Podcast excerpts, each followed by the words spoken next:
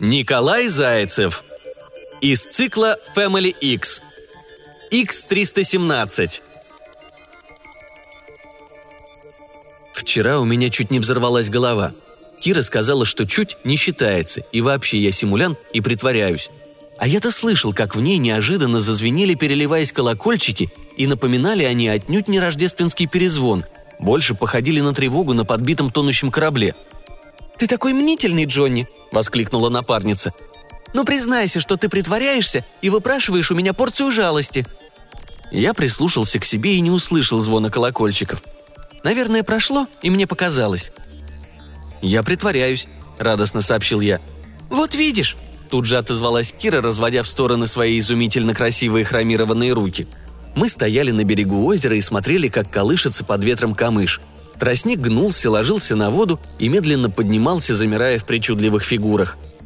«Иногда ты меня так бесишь, Джонни!» – выдохнула Кира.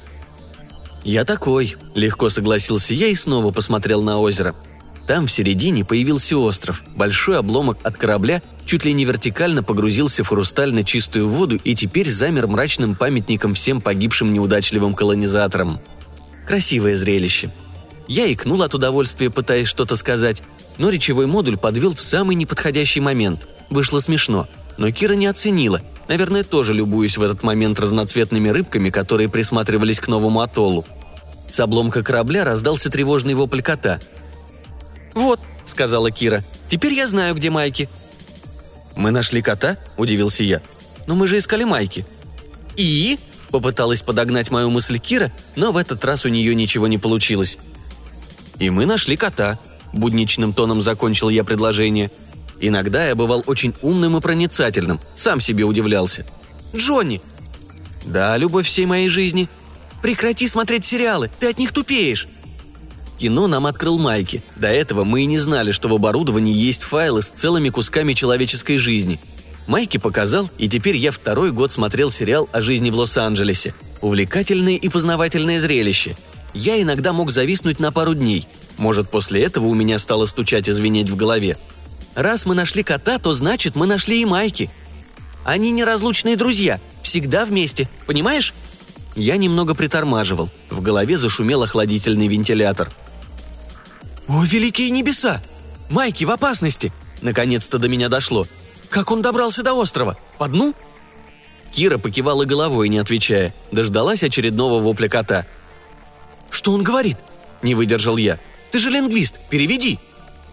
«Он напуган и хочет есть», – раздраженно ответила Кира. «Понятно», – легко согласился я. «Не по дну! Майки должен всегда дышать!»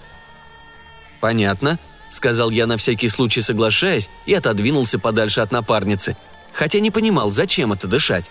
Совершенно бесполезная функция. Не дышать лучше, хлопот меньше. «Майки в опасности», — поддакнул я.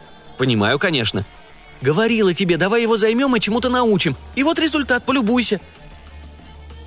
«Кот в опасности?» — предположил я. «Нехорошо получилось. Очень безответственно для мальчика. Настоящий людской поступок». «Майки в опасности! Шатается от безделья везде! Теперь тебе плыть!» «И спасать кота», — догадался я.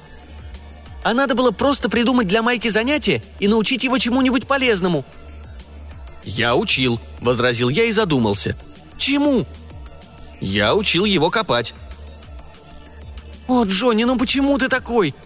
Кажется, мной были недовольны. «И закапывать», — подумав, добавил я. Теперь-то моя радость довольна? Нет? Что опять не так?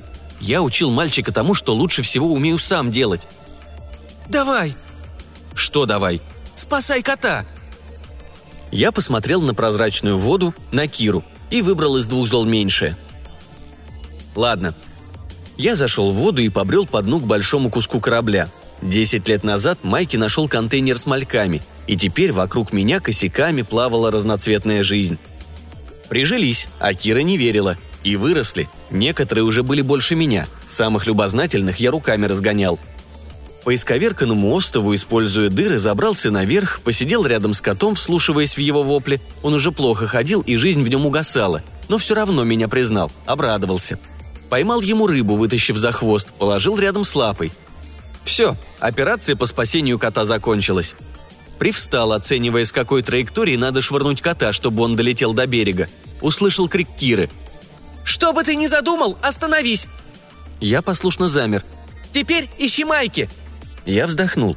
Майки не очень любил, когда его ищут. Мальчик всегда возмущался. Говорил: «Я уже взрослый! Отстаньте от меня! Надоели! Как вы не можете понять, что я вырос?» Не могли.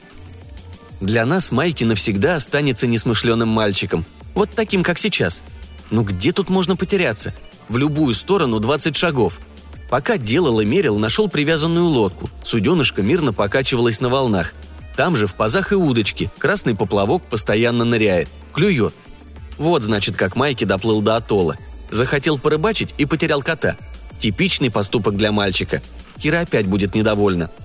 Кот не притронулся к рыбе, чем немало меня удивил. Протрусил к одной из дыр. Сел возле рваного края и грустно мяукнул, глядя в пустоту. Я тоже заглянул вниз, просветил рентгеновским сканером, включил третий глаз и нашел Майки. Мальчик плавал в полной темноте и не мог выбраться. Смотрел на меня, как и кот, с укором. «Привет», — сказал я и добавил на всякий случай. «Я тебя не искал, я кота спасал». «Вижу, сейчас был тот случай, когда меня надо было искать. Кира забила тревогу». Я подумал, потом неопределенно ответил. Она услышала кота. Пускай понимает, как знает. Потом крайним окажешься, не отмоешься. Значит, я опять обязан ему жизнью. И тебе тоже. Возьми веревку у меня в лодке и спускайся ко мне. Кажется, я что-то нашел. «Ну, что там?» – кричала с берега Кира, когда я бегал туда и обратно за веревкой. «Кот нашел Майки», – на всякий случай сказал я, снимая с себя ответственность. «А Майки нашел...» Я снова наклонился в дыру и засканировал 3 ряда целых контейнеров. «Много жизни!» Кот мяукнул, а Майки показал мне большой оттопыренный палец. «Джонни, веревку!» – напомнил он. «Конечно!» – пробормотал я, отмирая. Так началась колонизация.